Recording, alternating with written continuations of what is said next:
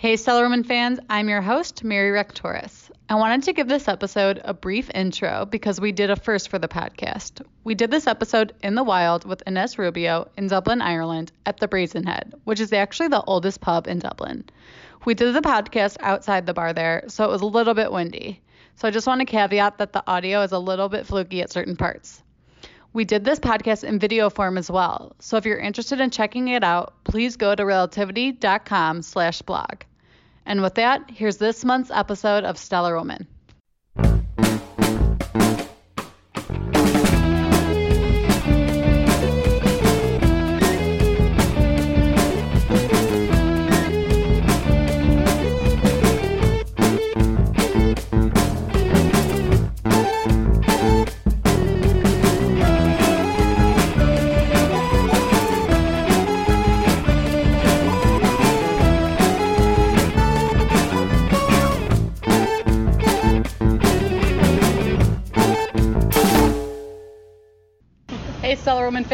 Your host, Mary Rechtoris, and I'm coming to you from one of my favorite places in the world, Dublin, Ireland. So, super pumped to be here. We have Ines Rubio from BSI, and then JC Steinbrenner, who's the brand director and ally of Stellar Woman. And he's also filling in for Mila Taylor as the co host. So, he has some big shoes to fill, especially because he's the first male podcast guest and host. It's exciting, exciting. It's an honor to be here. I'm very excited. It's an honor to be here in this this bar, uh, this pub, the Brazen Head. So you know this bar has been an establishment since 1189, 1198.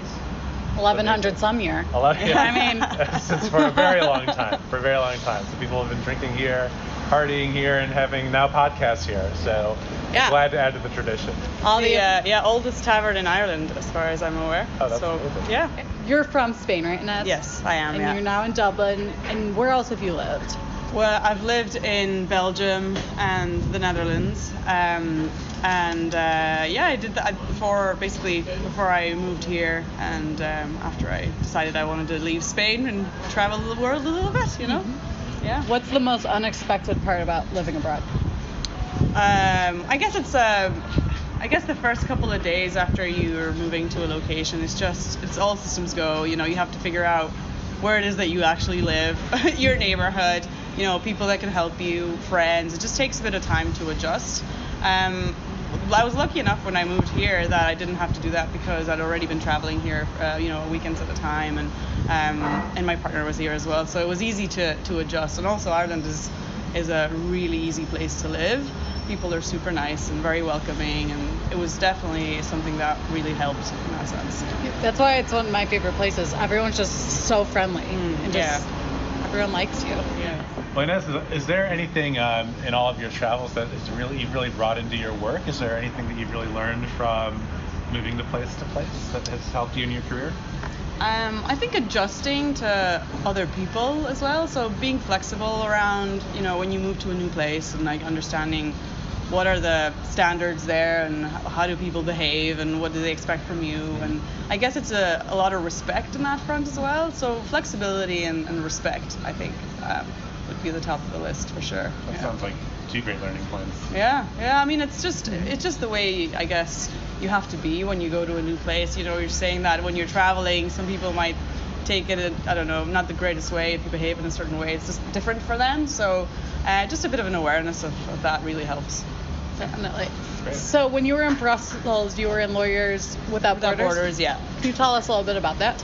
Yeah, so um, it's the I guess the, the French version, so Avocats Sans Frontières. But they most of the things that they do is around um, international projects, with the, it's mostly in Africa, but also in South America, um, around bringing justice to people that maybe don't have access to justice as easily.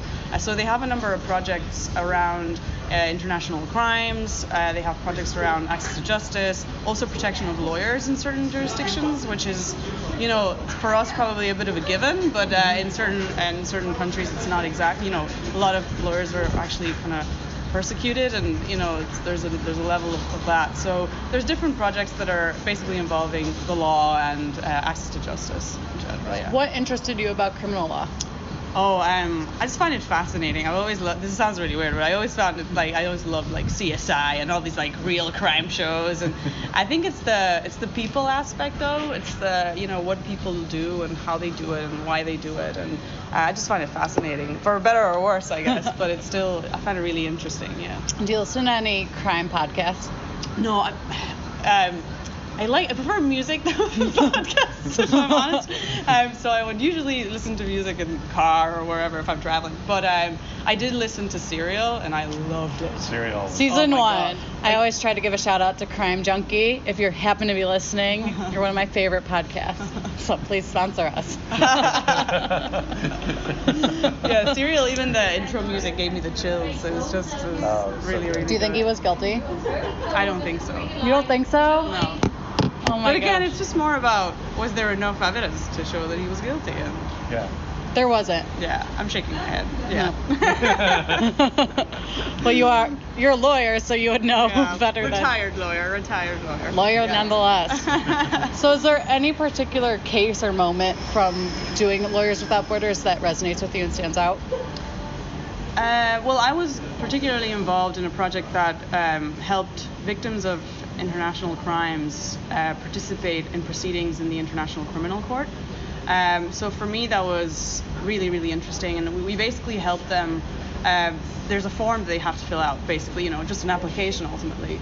But you know, when you're trying to describe the facts or what you, you know, if you're a victim, you know, what you lost uh, when somebody came in and pillaged your town, it's really difficult to make an exhaustive list of everything that people have taken from your house. So Right. it was like from a, it was really difficult to, I guess, level with the situation on the ground and the legal aspect of you can't just say everything was destroyed from my house because that's you know you can't there's no quantification there's no detailed explanation and that was really difficult to explain and i can imagine i wasn't in the field at the time but i can imagine when you have you know somebody from europe come back to, and say oh your application was denied because or not denied but it has to be tailored because you're not being you know specific enough and they're like listen i lost everything are Right. you serious Your you life's know? been destroyed, yeah. the paperwork's not in yeah order, exactly so- so I think it's really difficult to to put those things together and balance that out. And I think that's something I've always been very interested in international public international law and you know United Nations. I follow that quite closely, and um, I think there's always been a bit of a there's still a bit of a disconnect. I think that's a bit of a point that is a struggle for international organizations because it's hard to you know uh, know how people are feeling on the ground and what exactly um, is happening. You know, so. Um, so yeah, but that was that was an interesting um, thing that I learned there. Well, And now you're running security at BSI, right? Well, um, yeah, ish. Uh, uh, so yeah, BSI. Yeah, yeah. I'm not gonna take all the the credit, but um, BSI um, cybersecurity and information resilience is basically a stream of BSI business um, that does consulting, and we do a lot of things around um, just helping our clients with any issues they have with their data. That means security, that means management, privacy, data protection, e-discovery, forensics, uh, incident response. So, um, but we also help them, you know, get technology that will help them to manage their own data with, say, cloud security um, uh, products and, and how to implement them and manage them, etc. Um, and also, like, we do a lot of training around that. So it all comes nicely together. It's, it's very, like, all those areas overlap so much. So sure. um, it's just, you know, it's, it's a good kind of, I always say, like, basically, we go to a client and say, well, how are you managing your data? How can we help you along all of these other points? So um, yeah, that's kind of what we what we're trying to do is help them with their data. Yeah, that's, information resilience is a term I hadn't heard before. Um, can I like it. a little bit? Yeah, it's, it's very artful. Yeah. Can you talk a little bit about what that means? yeah. So I mean, I guess in the in the modern way of doing business, I think the resilience is something that BSI has always had in their in their uh, forefront of its organizational resilience ultimately it's being able to be flexible when things change you know when there's a virus outbreak and how do you react to that and how how is your business going to be affected by that and, and how to minimize risk and obviously today information is such a big part of that you know it's how we all communicate it's where the value is and um, and you have to be able to be flexible with that as well and be, be able to react to situations in an easy way that's not going to just destroy your business overnight um, yeah Is this something that a lot of your clients really think about, or they come to you because they don't know how to think about it, or they? Uh, what's the level of um, of like knowledge out there in the world that you see in terms of the importance of data and being Yeah, it, it varies. I mean, we have clients that are huge multinationals, and we have clients that are SMEs, and um, obviously, I guess the budget constraints, or, or, or when you're actually thinking of a budget for next year. Um, in some organizations, certain things may be of a higher priority than others, but I think obviously there's there's an element for everyone of how to manage their information, what to do about it. What areas they select to prioritize probably also depends on what type of business they're running, what infrastructure they have, you know, what applications do they use, do they have personal data, do they not, you know, so it really varies. Um, but ultimately, everybody needs to do a lot of work on that front. So um, Sure. size doesn't. Size doesn't matter when it comes to data. Uh, yeah. Sure. Sure doesn't. Cheers. Cheers to that. So I want to say congratulations. I read that you were named Security Leader of the Year Thanks. in the fall. Yeah, yeah. Can you tell me about that award and kind of your experience in the security field that led Yeah. you to get that? So um, yeah, the award was great. I mean, uh, the team BSI did a lot of work around that, um, and it was great to be recognized on that front because um, a lot of people still there's a bit of a challenge for us still for people to know our brand. So that was great to kind of get out there, and we were there, you know, shortlisted alongside Facebook and you know a lot of other big companies like that. So it was great to to, to get in there, I guess. Um, from the perspective of the the award. It's part of the Dublin Tech Summit. So uh, it's particularly for women. That's the kind of angle of the awards themselves. But it's Dublin Tech Summit has a, a much bigger um, reach, I guess. So uh, it's a very big uh, conference and event that runs. So it's it's great. It's great to be involved in that. Yeah. Um, in terms of security, I guess my initial um, experiences with security were when I joined BSI. At the time, it was, it was Espion, and um, it was just I came from a legal background, so I wasn't really, you know, into security or had the awareness. But I just learned a lot from listening to other people, from getting involved in training, um, and again, it's a it's a layer that is. Com- basically the overlapping layer over e-discovery as well and, and, and data management, data review. So it's really, I always encourage people to just not just focus on their core, I guess, layer of knowledge, but everything that kind of goes in the outer core that overlaps. And security is obviously a big one there. And I know that Relativity do a lot of work obviously around that. So um, it's, it's, you know, it's the forefront of a lot of, I guess, priorities for organizations and people. So it's really interesting to be able to talk about security as well as e-discovery or privacy, you know? Definitely.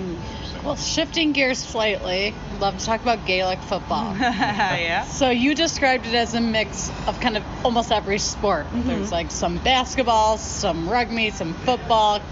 First, can you tell our listeners what the heck Gaelic football is? yeah, so Gaelic, uh, so the GAA basically is like a Gaelic um, Gaelic sports, and the two most known sports, Gaelic sports, are uh, hurling and football.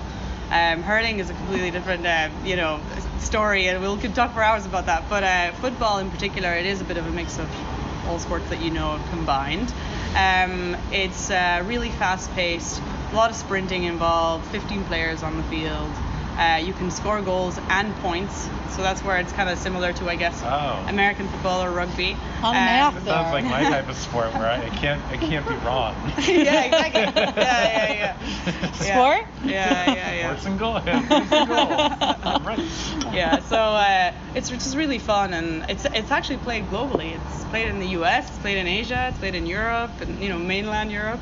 Uh, that's where I started playing actually. So uh, yeah, it's just a, just a lot of fun, really. Now, what makes it so, uh, so renowned for being a, a brutal sport? Is it just like uh, like a full contact kind of? No, it's not full or- contact, but there's a, there's a lot of contact. I think a lot of the brutality around it is also about how intense it is on your body, regardless of contact, because uh, you know you just you're just sprinting up and down, and you're you know covering a lot of space and opening, you know, making yourself big like a bear, as we say to the kids that we train, and um, you just it's just yeah, you get knocks, and people try to run, you know, by you and you know knock your arm over or whatever, but um but I guess it's it's uh, because it's so fast paced. You're really dependent on your teammates as well. So there's a way you can pass with your hand, which is kind of like a, an underarm volleyball serve. Um, so it means that you're close enough to people from your team, and you really depend on them to kind of get out of um, out of trouble, you know. Yeah. So it's uh, it really is great for, for team spirit as well and, and teamwork. Yeah. What do you What do you get out of it? What What keeps you going? What keeps you going uh, Yeah. season to season? lack of injuries or not serious injuries is probably the one at the top of the list. But uh, yeah, it's just uh, you know you get to go training with you know 30 girls and everybody's super nice and you know you get to keep fit and enjoy it. Like I I don't look forward to going to the gym, but I look forward to go to my training session, my Gaelic football training session. So that's something that it's a great way out to just you know get over a bad day at work or a good day at work and just Right. you know um, and celebrate that way, I guess. Yeah. That's great. So I'm not sure if this will resonate with you, but when we were driving here, we were saying, yeah, we're meeting our customer. They do Gaelic football. Mm-hmm. And I'm like, yeah, her name is Ines. And he seemed shocked that it was a girl Yeah. playing the sport. So Okay. Well, Yeah. yeah, he said something like, "Oh, you must be brave." I'm like, "Well, she, she's brave. she's Yeah. very brave." Yeah. So you mentor young Yeah. athletes. Mhm. Do you find that they deal with that narrative where it's more of a aggressive masculine sport, or how do you kind of? So the the the group that I that I train, they're around 11 years old. And I have an interesting story because we were training them separately to the boys one, one Saturday morning. And towards the end of the session, we, were like, oh, we're going to actually play a little game with the boys. And one of the girls was actually new to it. She looked at me, she's like, what do you mean? I'm going to play against a boy? And I was like, yeah. I'm like, sure, you can take him. and she was like, are you sure? She's like really nervous about it. And I said, well, one of the positions as a, as a defender in Gaelic football, you really, your objective is really to stick with the player that you're supposed to be covering. Kinda I like said to her- basketball, right? Yeah, exactly, yeah. Um, so I said to her, you just have to stick with him. Just do not let him be an option for a pass. Just stick with him. She's like, okay. So um, yeah, she's she did a fantastic job to the point where at the end of it I was like, see, aren't you happy you were playing? She's like, yeah, I'm actually so thrilled I played against the boy. I didn't even get one pass. I was like, yeah, exactly. Heck yeah. Yeah. So um, yeah, I think it's there's a big problem at the moment where I think it's past age 11 actually where you become a teenager and you know maybe it's, especially in girls it's like oh I don't want to I dropped the sport I just don't, don't want to I'm not really interested in that anymore and there has to be a lot of work to be done around that. I think it's changing now. I think when I was growing up it was even more acute where like you know there was people that just hadn't worked out and, or played any sports in like 10 years or something you know? Um, and it was more of like a seen as like a masculine thing and you know um, but I think that's changing. I think the, the parameters now are like no strong women strong young women and going to the gym and being you know having muscles on your legs is is the good thing that you want to you want to aim for so I think that's changing now but there is a bit of work to be done there to encourage people to stay in sports especially especially girls yeah Yeah, I'm no athlete by any means. I've Mm. always been very mediocre. One of the Oh, better. that's not- No, honestly, I'm, I'm one, sure one of the better people on the B. So team. That's how I would describe myself. But I'm like I weightlift, and I just like when I tell people that you know I'm not squatting a ton, but I guys will be like, well, do you want to get big? I'm like, that's a mm. negative perception. Mm. Everybody should weightlift. Everybody mm. should build muscle. It actually burns more fat, and you sculpt your body more than just doing the elliptical for Yeah. two hours or Yeah, what have yeah, you. yeah. So I think it kind of feeds into that, Yeah. just that negative connotation or really that narrative that doesn't really serve r anyone. So. Yeah, well, I think it's about the knowledge of fitness. Actually, like I'm not a fitness expert either, but I know that if I'm playing a sport at a certain level and, and certain at a certain age, I have to go to the gym and not necessarily maybe lift weights, but lift with my own body weight as well, you know, and you know it builds your muscles and makes them resilient, and um, yeah, but then and you avoid injuries, you know. Um, so I think that's absolutely the way to go, and it's combining the elliptical with weights and other things that just whatever, whatever um, makes you kind of happy and look forward to working out and. Right. Well, Yeah. whatever like what you'll be consistent about, right? Yeah, exactly. Yeah. yeah, yeah, yeah, Whatever gets you over the New Year's resolution, breaking the New Year's resolution hump, you know. Yeah. It is almost over. It is February Yeah, yeah, basically. exactly, so. yeah. Well, let's talk. Can we talk a little bit about mentoring because Mm-hmm. you mentor uh, girls in Gaelic football, and we understand you've been mentoring at the office too. yeah, yeah. What's uh, what's the most difficult thing about being a mentor? What the thing that you really have to keep in mind? Mm. Um, yeah, I, I, I'm part of a, uh, apart from my, I guess, hopefully mentoring at work with, you know, my team, um, I am part of a, a, a group, that is mentoring women in legal tech. Actually, it's run by Legal Geek, and uh, it's the second year I'm participating in that. And yeah, one of the things that is the most difficult, I, I guess, trying to let well letting people find their own way. You know, Mhm. uh, still sharing your experience, but like they have to have their own experience as well, and they may not want the same things that you wanted or want now, and and it's about how to support them and making their own decisions. Very similar to coaching, you know. Um, it's really difficult when you're coaching to say not to say you should be doing this you know it's like Right. what about have you considered any other options you know so uh, it's kind of like you know it's a mix of lessons learned because ultimately if i made a mistake years ago and i found this great solution for it i want them to know what the solution is that doesn't mean they shouldn't make that same mistake because they will learn from it anyway Sure. but at least they'll have the you know the solution handy so that they know that they can uh, rectify it um, and I think another thing as well is just sharing information. So it's it's a two-way street here, you know. Like uh, we have it, we talk about things. I share things about myself or things that are I'm having challenges with, and you know, as a mentee, they might also have they might have a solution for me or great pointers as well. So it's Oh, uh, that's yeah, yeah. yeah, yeah. So it goes both ways, I guess. Yeah. Yeah, it's a fluid thing. Mm, yeah. Well, we're really, really bummed to leave. This, this interview, this It's a bar, short, but and it's Dublin. yeah, yeah. But unfortunately, we must go through the dreaded customs. well, hopefully you'll come back soon. Um, you're obviously super welcome to come whenever, and um, we'll show you around uh, all the cool spots in That'd Dublin. We'll go to Temple Bar. Although that might be like too, that might be like the college typical answer. Whenever you, you, you see your guests cringe, no, better walk that back. It's yeah. just uh, it's something to experience for sure, but then we'll go we'll go somewhere else Yeah. as well. as we'll well. take a picture outside and then we'll go somewhere. Yeah, yeah, yeah, yeah, yeah. A little more manageable. There are manageable. cool spots in Temple Bar, but yeah, yeah. yeah. Cool. Well, thank you so much for meeting No us. problem. Thank you, Ned. Thanks very oh. much, guys. And for Stellar Woman, I'm Mary Rechtoris, And I'm JC Steinbrenner. signing, Signing off. off. Thanks, Mila, for letting JC fill in. Good enough.